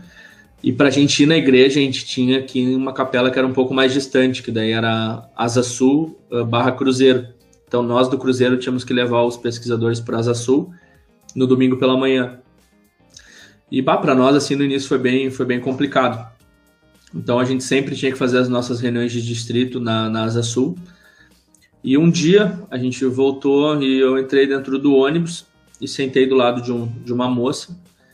E uh, não estava muito bem assim com o companheiro, aí, mas eu sempre gostei de ir no ônibus procurar fazer contato, sabe? Para não ter aquele tempo, tipo, o que, que eu vou ficar fazendo, né? Não tem o que fazer. Só que como ela era uma moça muito bonita, assim, eu fiquei pensando, poxa, será que se eu conversar com ela, de repente vai achar que eu tô dando em cima dela, alguma coisa assim, pode criar algum, algum problema. Aí eu bati mais aquele sentimento, né, de, poxa, mas conversa com ela igual, né? Aí eu peguei e comecei a entrar. Eu falei, olha, tudo bom, e tal, tal, tal. Aí, do nada, assim, eu comecei a falar sobre o centro de autossuficiência que tinha na, na, na nossa. Porque na nossa área a gente só podia trabalhar com centro de autossuficiência, porque fazer casa aberta era muito longe. Então a gente pegou e aí eu comecei a conversar com ela e uh, ela pegou ela pegou o nosso telefone e ela pegou e falou olha eu estou procurando emprego na área da, da nutrição e tal e papapá e no outro dia ou no mesmo dia final da foi no mesmo dia final da tarde a gente estava assim ó meio desmotivado porque a gente teve que cortar uma família lá que não queria ir para igreja e tal e a gente ficou pensando, bah, a gente não tem mais nenhum pesquisador para ensinar aqui nessa área. E a gente fazia muito contato, ah, muito contato mesmo assim na área. E era todo mundo de outros lugares, pessoal que trabalhava com a parte de limpeza. E quando veio do nada eu recebo um SMS no meu celular. E era essa moça. Dizendo, oi, tudo bem? Esse aqui é o meu número, aqui é RTL, tal, tal, tal. E eu gostaria de, de conhecer o centro de autossuficiência. Aí eu peguei na hora, liguei e falei, olha, se a gente poderia marcar. E ela morava na nossa área. Hum. Aí uh, nós marcamos um dia de, de ir lá na casa dela. A família dela nos recebeu muito bem, tal, tal, tal. E ela tinha um namorado que, que não queria muita coisa, assim. Então a família começou a, a desenrolar mais do que ela. E quando chegou, cara, um, um tempo, chegou no domingo, eles foram na igreja. Uh, durante a semana, eles foram no centro de autossuficiência. Então ela ganhou uma bolsa de um técnico em nutrição, ah, que bacana. Ah, os pais tinham um, um, negócio próprio, então fizeram aquele curso lá de negócio próprio. Então, tipo assim, a, a Richelle Minto, ela não ganhou o curso, ela fez o curso de autossuficiência profissional. E o CASP, aquele antigo que tu treinava para entrevistas, tal, tal, tal. E eles ficaram impressionados com a estrutura do lugar. E o gerente de autossuficiência lá, que era o Carlos Pires, que era um carioca, o cara, assim, é, é fantástico, ele nos ajudou demais. E beleza, e, e nisso eles começaram a ir para a igreja. E quando nós uh, começamos a, a, a, falar um pouco mais em relação ao batismo, eu vi que eles ficaram um pouco receosos. Só que o que, que aconteceu, né? Uh, a gente fez uma troca uh, e eu fiquei com, o nosso líder de zona, que é o Adri Godinho, lá, de, lá do Rio de Janeiro. E eu falei, Bagudinho, não sei mais o que, que, eu posso fazer, cara, porque eles são uma família muito boa, mas eles estão com muito medo do batismo e tal, tal, tal. E eu lembro que ele pegou e falou, não, cara, a gente vai lá hoje de noite e a gente vai, vai conversar com eles, a gente vai ensinar a primeira visão de novo. E, cara, a gente ensinou a primeira lição de novo e, pá, meu, foi um espírito, assim, ó, muito, muito bacana. Que, tipo, ali eu vi que, poxa, eu já tinha ensinado a restauração há muito tempo atrás. E a gente relembrou e deu um tempinho, aí batizou a mãe, uh, a, a, mulher, o marido, a filha mais nova, que é a Bibi, que na época tinha uns 12, 13 anos. Eles tinham um filho de, de 7 anos, que daí não, não foi batizado. E a Richelle, que na época tinha uns 18, 19. A Richelle não foi batizada. Então a gente foi lá, pegou, foi, fez o batismo deles. Aí quando eu tava em, em Cristalina, eu recebi a ligação deles pedindo para eu vir para DF, porque o pai ia batizar o filho, que ia completar oito anos.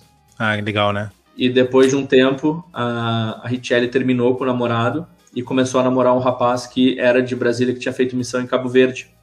Bah. Então, e batizou também, sabe?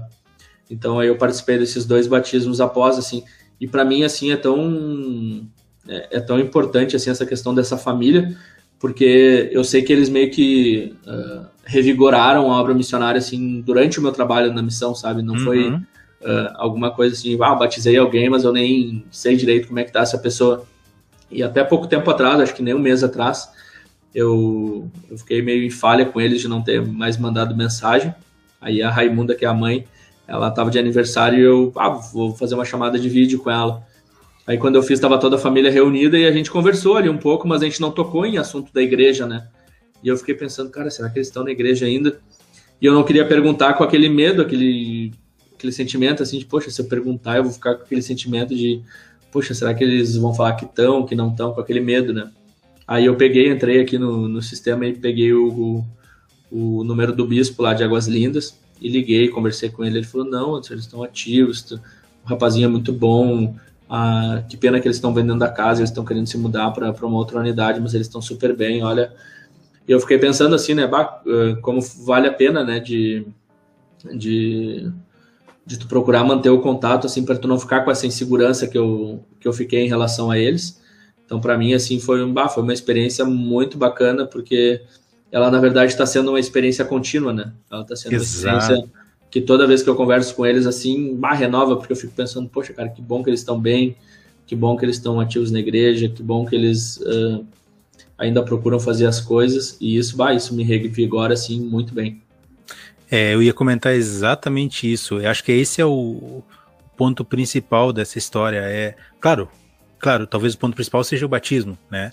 Eles entrarem, mas esse ponto é importante do elder poder entender lá, porque tu já tinha entendido isso lá, né? De ao mesmo tempo que tu tá fazendo bem para a pessoa, é uma via de mão dupla. As pessoas estão te ajudando também, né? E quando tu enxerga a pessoa além do número, tu enxerga a pessoa como alguém que está recebendo bênçãos, por teu intermédio, tá recebendo bênçãos do Pai, é, tu te sente útil nessa, um pouquinho, um pouquinho útil nessa obra e isso ajuda nos dias difíceis, né? E que bom que tu teve uh, essa capacidade de ligar, de manter o contato, mesmo que não, claro, não é, não é a mesma coisa que quando tu tava lá, de todo dia, de toda semana, tu passar duas, três vezes, mas tu manter um pouquinho o contato, porque aí depois eu volto no que eu tava falando é uma via de mão dupla. Do mesmo jeito que tu te revigora, com certeza eles também recebem. Eles também. Né? Eles, ó, oh, lá o Elder ainda se importa comigo, ele tá preocupado comigo. Eu, eu, eu, lembro também por que, que eu fui batizado, quem me batizou e tal, tudo mais. Então, é muito bacana isso, muito boa a tua história para fazer a gente pensar um pouco nesse aspecto também. Muito bem. Uh, Anderson, depois de todo esse, esse, esse panorama que tu nos deu a respeito da tua missão, conta para nós como foi teu último dia no campo missionário. Ah, meu último dia, deixa eu lembrar. Tá. Então, minha mãe foi, foi lá no, me buscar, né? Então ah, a gente ficou lá em, lá em Brasília, ela foi lá em Cristalina também, ficou um tempo lá. Mas a minha mãe não se adaptou nada ao clima, assim, né? Ela tinha muita falta de ar e tal, essas coisas. Uhum. E na época não tinha essa questão do Uber também, né? Lá em Brasília não tem muito táxi, é só táxi em aeroporto e rodoviária e o restante é todo o transporte público mesmo, né? Ônibus. É, o ônibus. Então era bem complicado. Então a gente, eu, não me lembro muito assim do, do meu último dia. Eu lembro que a gente foi para casa do presidente, todo o grupo. Aí depois nos deram as passagens e a gente, e a gente pegou e pegou o avião e, e fomos para a gente parou em Campinas, em Guarulhos e e acabou atrasando lá e depois eu cheguei aqui, aqui em Porto Alegre, assim. Meu último dia foi um pouco, uh, eu acho que é atípico do, dos normais, porque foi uma correria, porque como eu sempre estava com a minha mãe, eu precisava estar com outro elder, então a gente estava numa cidade bem distante de Brasília, aí a gente veio para cá, que nos deram carona, aí a gente ficou numa outra casa com os missionários, e a minha mãe na casa dessa família que eu tinha batizado, eles ficaram cuidando da minha mãe, então foi todo esse processo, assim, que Uh, foi ótimo a minha mãe ter ido para lá, mas uh, para a questão da logística, assim, ficou uhum. muito, muito difícil, muito difícil mesmo. Entendi. Teve recepção aqui ou foi só chegou, chegou? Teve, teve, teve uma recepção lá na aula e a minha mãe tinha organizado lá com o pessoal. Aí chegou a noite lá, eles fizeram aquela questão lá de perguntar a questão dos desafios a, em relação à comida, em relação a, a companheiros e tal. Aí foi bem legal, foi, foi um, um pessoal é, que eu, eu conhecia, mas é, foi numa sexta-feira à noite. Então, aí foi. Mas foi bem tranquilo, assim. Eu cheguei, aí o meu presidente da estaca já estava me esperando na capela aqui. Como eu me atrasei também, pouca gente estava no aeroporto, porque é, eu cheguei com umas três horas, quatro horas de, de atraso, né? Então, Pô. Atrasou bastante. Então o pessoal que tava ali não tem, não tem como. Não adianta. Não tem como, por mais que amasse assim, o pessoal, não, três, quatro horas, eu não vou ficar esperando o cara aqui no aeroporto, né? Caramba, não. Aí. Tu, com o aeroporto não, não, não é, combina. Cara, é, é por isso que eu não gosto muito de. Minha esposa que gosta de viajar mais, eu com avião, assim, eu já peguei um pouco de trauma já. tá certo. É, e depois de tantos aviões, depois de tantas histórias, o que que tu traz na tua bagagem da missão? Espiritualmente falando, claro, né?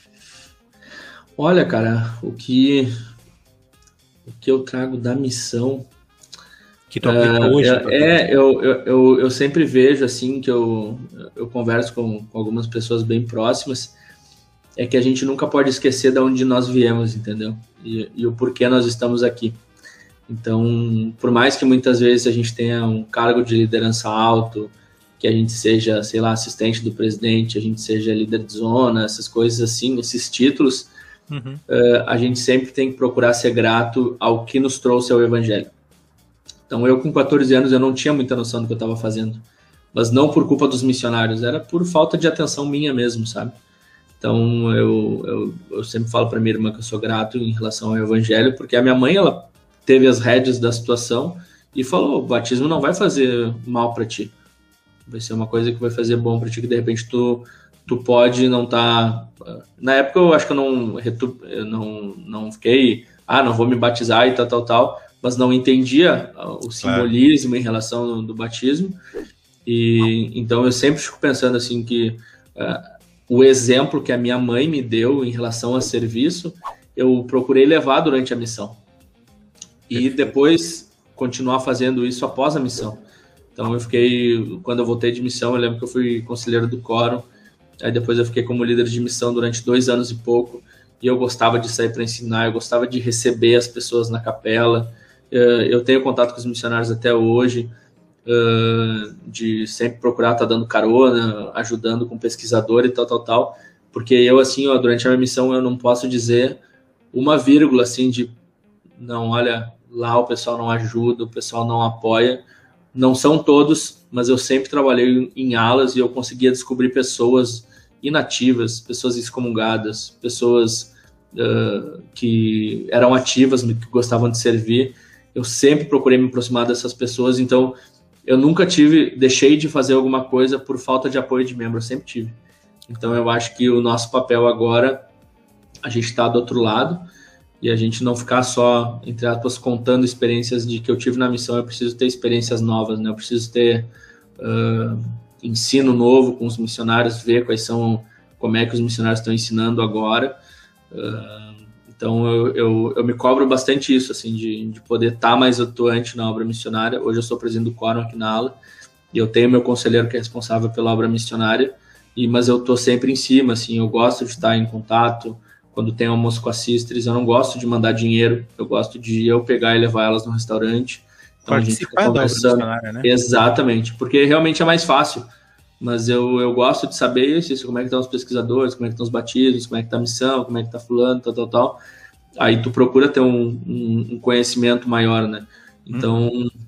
eu acho que é essa principal bagagem, assim, a bagagem do serviço, de eu nunca esquecer de que hoje eu, eu estou onde eu estou foi porque eu tive uma decisão com 14 anos e que eu fui muito abençoado pela obra missionária e eu pude abençoar também muitas pessoas aí que eh, em relação a batismo, em relação à reativação, em relação à retenção, entendeu? Então, e hoje eu procuro continuar fazendo a mesma coisa, óbvio que não com mesma, com a mesma frequência, né? Porque a gente tem trabalho, tem estudo, tem, tem a minha esposa também, então, mas eu sempre procuro equilibrar assim, né?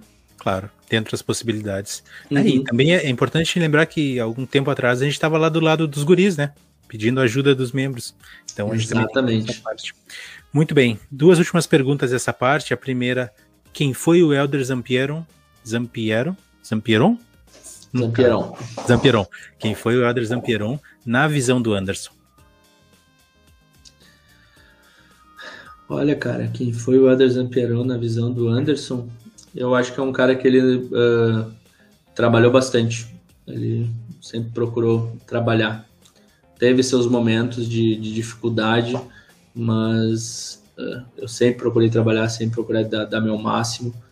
Então eu acho que uh, a gente tem falhas, mas eu acho que a maneira assim que eu, que eu comento com o pessoal é que eu via muitos missionários bons, mas quando chegava no final da missão, os caras se jogavam nas cordas, não queriam mais trabalhar e tal, tal, tal. Então eu tinha comigo que eu precisava treinar no final da missão.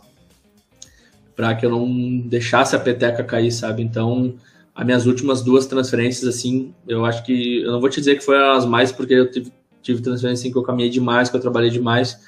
Mas eu queria que o meu. O, que o Other que eu treinei, o Other Trindade, ele tivesse o pensamento assim de, poxa, meu, eu acho que eu nunca mais vou trabalhar tanto como eu trabalhei nessas duas transferências.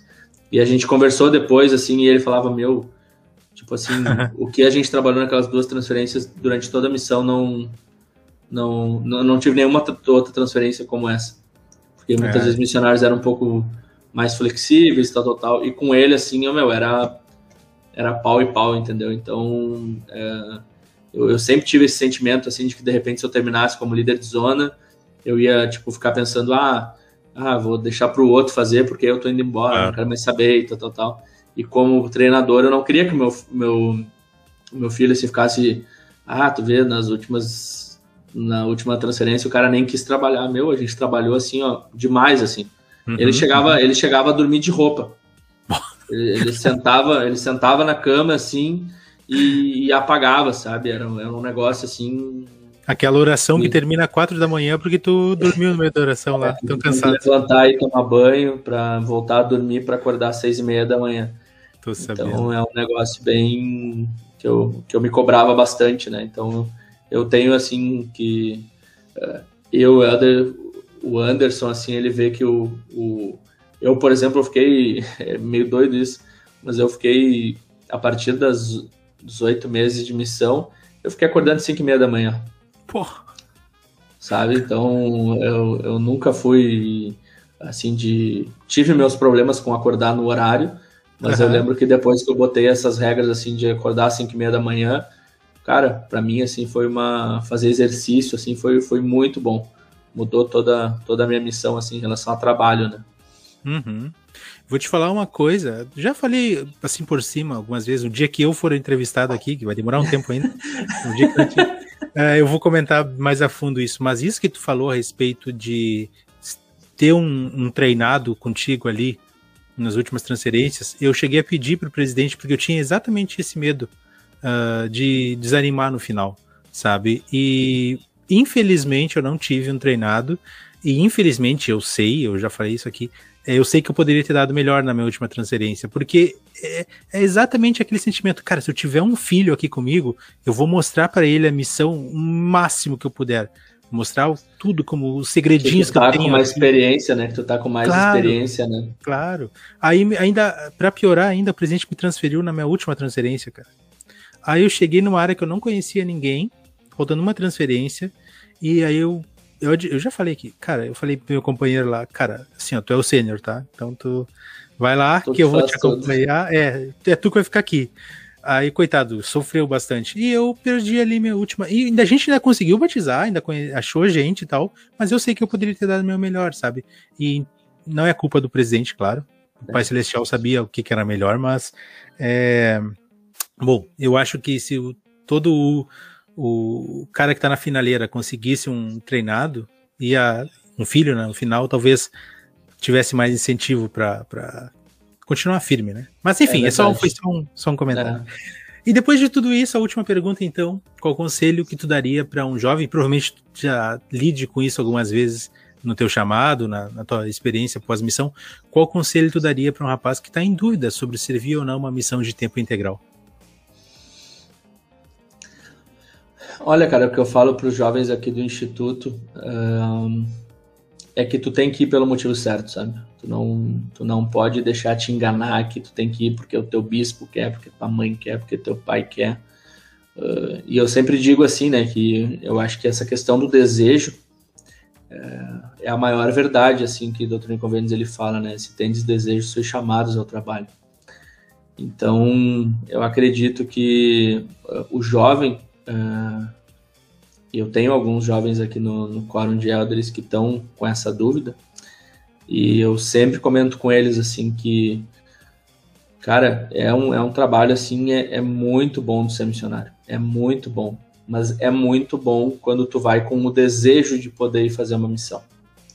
Senão a tua missão ela acaba se transformando assim num sacrifício, num sofrimento, num Getsemane danado e sem necessidade porque a missão ela é um mandamento para o rapaz, eu concordo, mas se ele tem o desejo de fazer uma missão, porque na igreja a gente não, a gente não é obrigado a nada, mas a gente acaba perdendo algumas bênçãos e algumas experiências da nossa vida por causa da por causa de, de, de fazer ou não fazer algo.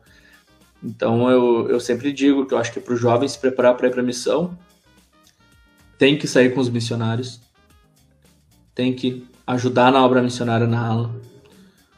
Se tu fizer essas duas coisas e participar do curso do, do preparação missionária agora que agora é pregar meu evangelho, eu acho muito difícil um jovem que procure fazer essas três coisas, ele não desenvolver o desejo de ir para missão. Uhum. Porque assim, quando eu lembro quando eu saía com esses missionários que estavam me ajudando no retorno, cara, não tinha coisa melhor do que no sábado a gente ia na casa das pessoas e falava, fulano, amanhã vai ter igreja, tal, tal, tal. E quando eu tava lá na igreja, quando eu do nada chegava aquela família e sentava comigo. Aí tu via que eram famílias muitas vezes estavam inativas, ou famílias de pesquisadores, aquelas pessoas batizavam e tal, tal, tal.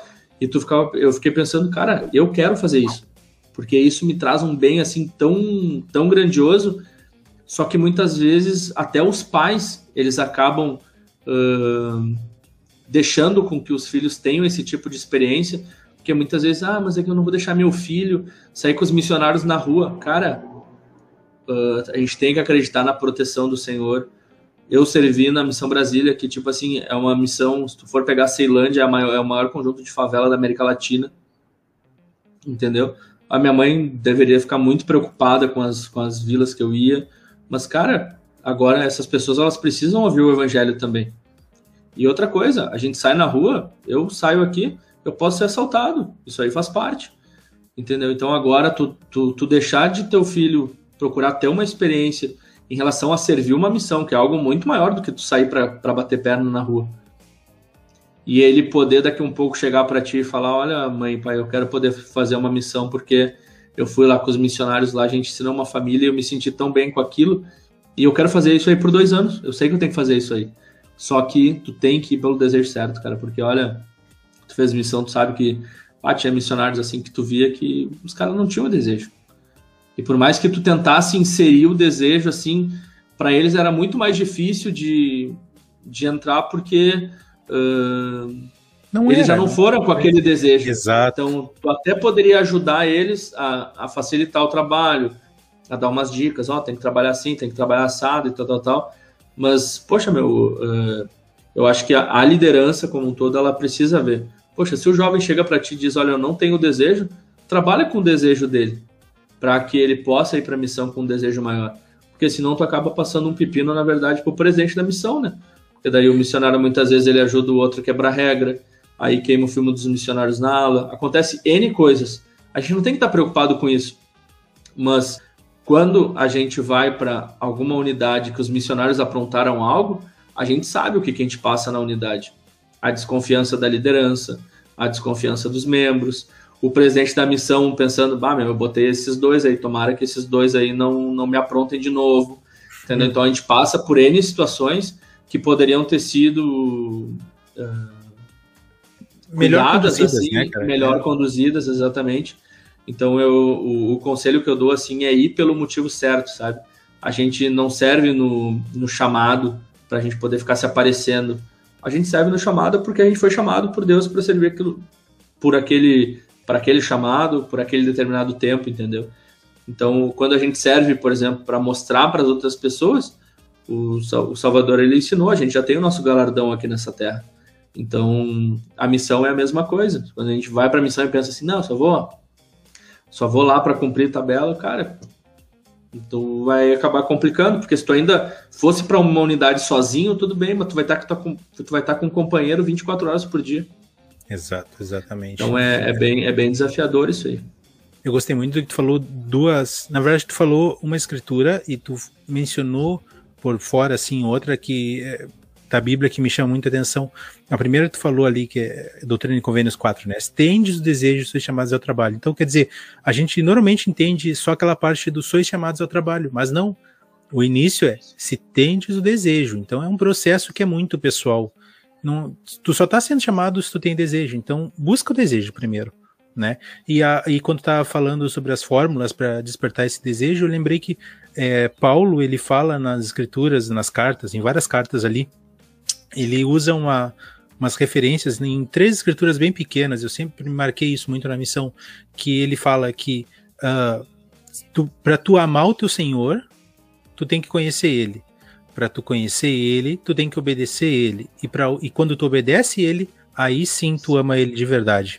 Então, se tu não consegue fazer essas três coisas, ou seja, conhecer, amar e obedecer, tu não tá servindo uma missão agradável para o Senhor. Então trabalha essas três coisas, tu vai ter o desejo de servir missão, e aí tu vai servir uma missão, com erros, com falhas, como todo missionário faz. Não tem nenhum missionário que chega lá e entra e sai é perfeito, perfeito da né? missão. É, mas é uma missão que tu vai poder chegar no final e dizer, tá bom, tá aqui, são meus dois anos. Oferecer isso aqui para Deus, espero que ele aceite, porque me esforcei. Eu, eu acredito que é por aí, né? Mais ou é, menos eu acho, eu tu acho falou, né? bem, bem, bem, bem isso aí mesmo. Uhum. Muito bem, então. Agora, para finalizar, joguinho de perguntas rápidas, então. Como tu disse que já assistiu alguns episódios, não acredito que não vai ser difícil para ti, mas sempre lembrando, não pode muretar, é, responder Tá. bem firme, não tem todos, não tem vários, a resposta é uma só. Beleza. Melhor área, Cristalina. cristalina, muito bem. Ah, melhor companheiro, Trindade. Elder Trindade. Elder Trindade. De onde ele era? Aqui de Eldorado do Sul aqui. Ah, tá, gaúcho, legal, bacana. Uhum. Ah, melhor prato que tu experimentou na missão? Açaí, pode ser? Ah, pode, claro. Mas açaí É que eu pode nunca- qualquer resposta. É, é que eu nunca tinha tomado açaí, então eu tomei lá na missão, gostei muito, tomo até hoje. E é bom, né, cara? Muito bom. É diferente do daqui ou não? Um pouco, mas Uhum. é. Toma no lugar assim, não, não vejo muita diferença, mas. Mas É, é, que- que lá, é que lá é muito, né? Lá qualquer esquina tu tem uma, uma banquinha de açaí, né? Aqui tu tem que ir pra um shopping, não tem tanto, né? É assim mesmo. Não, e que lá, tipo, mais pra cima, mas claro, tô falando mais de Belém. Os caras comiam até, tomavam até açaí salgado. É, Botavam junto pois com é. comida, assim, umas coisas. Com peixe, né? Essas coisas, Aham, peixe, aham. farofa. Que mais que eu te perguntar? Ah, sim, e a comida que foi difícil pra descer ou que não desceu até. Não desceu, foi o piqui. Pequi, cara, todo Pequi. mundo fala. Qual é o que, que tem esse pequi aí de tão ruim? Cara, o pequi, assim, ele já começa que ele é fedido. Cara, ele infesta uma rua toda, assim, é um negócio absurdo. Bó. Então, e ele é um, fru ele é um fruto do cerrado, né, se eu não me engano. Uhum. E ele tem espinhos dentro, então tu não pode morder ele. Ah, mas é todo cheio dos esquemas. pra então, comer. tu, então, pra tu comer, tu tem que roer ele. Ah, não. Então, Fedido tipo, e tem que é um roer. negócio assim, cara, e o povo gosta, o povo faz picolé de piqui, faz doce de piqui, faz... cara, eu deixava, sinceramente, de passar em algumas ruas, porque, por exemplo, lá em Cristalina de Goiás tinha umas combis caindo aos pedaços, que eles vendiam piqui descascado, assim, ou... E, cara, era um cheiro tão forte que se eu passasse antes do almoço, eu já não conseguia almoçar, porque aquilo ali embrulhava o estômago, cara, olha, é horrível. Então, Que muitas vezes o pessoal comia com frango, comia com arroz. Então, a pior coisa que tinha era quando tu ia abrir o arroz, assim, tu achava que era arroz branco, e tu olhava aquelas coisas laranja no meio e vinha aquele bafo, assim, de, de fedor, de piqui, assim, na tua cara. O que, que é o cheiro de chulé? Ai, é um, é um cheiro, é, é- é muito diferente, assim, mas é, cara, é horrível, assim. Então, olha, é, eu falo pro pessoal que o, o pequi, pra mim, é o fruto proibido que Adão e Eva tinham lá no, lá no Jardim do Éden, porque ah, tem a escritura lá que fala, né, que se tu comer, certamente tu vai morrer. Um negócio que tu morde e sai espinho, meu amigo, não é um negócio pra tu comer, né? Ai, ai, ai, tá certo, faz sentido. Boa. Muito bem. É, uma. Define para nós a missão Brasil Brasília em uma ou poucas palavras. Cara, é uma missão de serviço. Muito bem. Missão de serviço. Uma pessoa para indicar para o plano alternativo? Para uma conversa, claro. Hum, deixa eu ver. Carlos Amaral. Carlos Amaral. Quem é Carlos Amaral?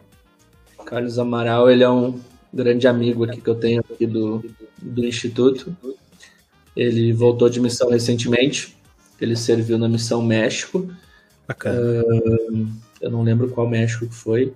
E durante a pandemia ele voltou, ficou um tempo em casa aqui. E depois ele foi redesignado para a missão Santos, Mas é bem gente boa, é bem animado, assim, ele é, eu acho que ele vai gostar muito de participar. Bom, então tá. Então depois a gente passa, nos passa o arroba dele lá no Instagram pra gente entrar em contato com ele, então. Show, com certeza. Muito bem. Anderson, então, para finalizar, te agradecer muito por ter participado conosco aqui hoje, por ter contado todas essas histórias. Foi muito legal o papo, assim como a Karen falou. Aliás, quem está no Spotify, que não está vendo aqui, a Karen ela saiu aqui da, da, do vídeo, né? Porque vou descobrir bem direito com ela porque depois, mas acho que ela não deve ter pago a internet, alguma coisa assim aconteceu. Uh, mas de qualquer forma, muito obrigado mesmo, Anderson. Muito obrigado por, pela tua disponibilidade.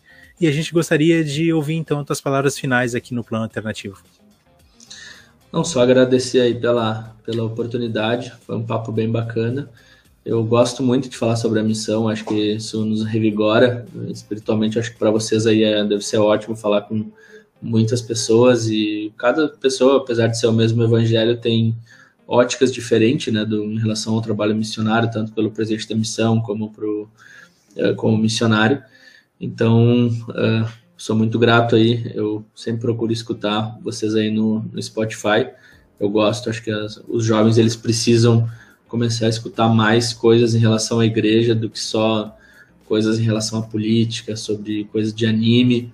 Então, eu não estou dizendo que tem que escutar todos os dias, mas que eu acho que se utilizar o domingo, bota no, no Bluetooth do carro, fica escutando uhum. coisas que vão te, te edificar. E o jovem que está se preparando para a permissão, acho que não tem um podcast mais, é, mais interessante para tu escutar, uh, que com certeza vai, vai aumentar o, o desejo aí do jovem. E a questão de experiência também, né? Eu já escutei uh, vários.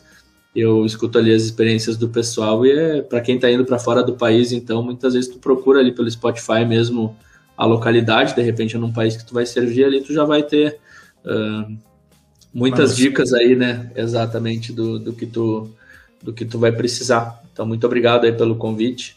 Eu acho que tem que ter mais podcasts aí em relação ao, ao evangelho, em especial ao missionário.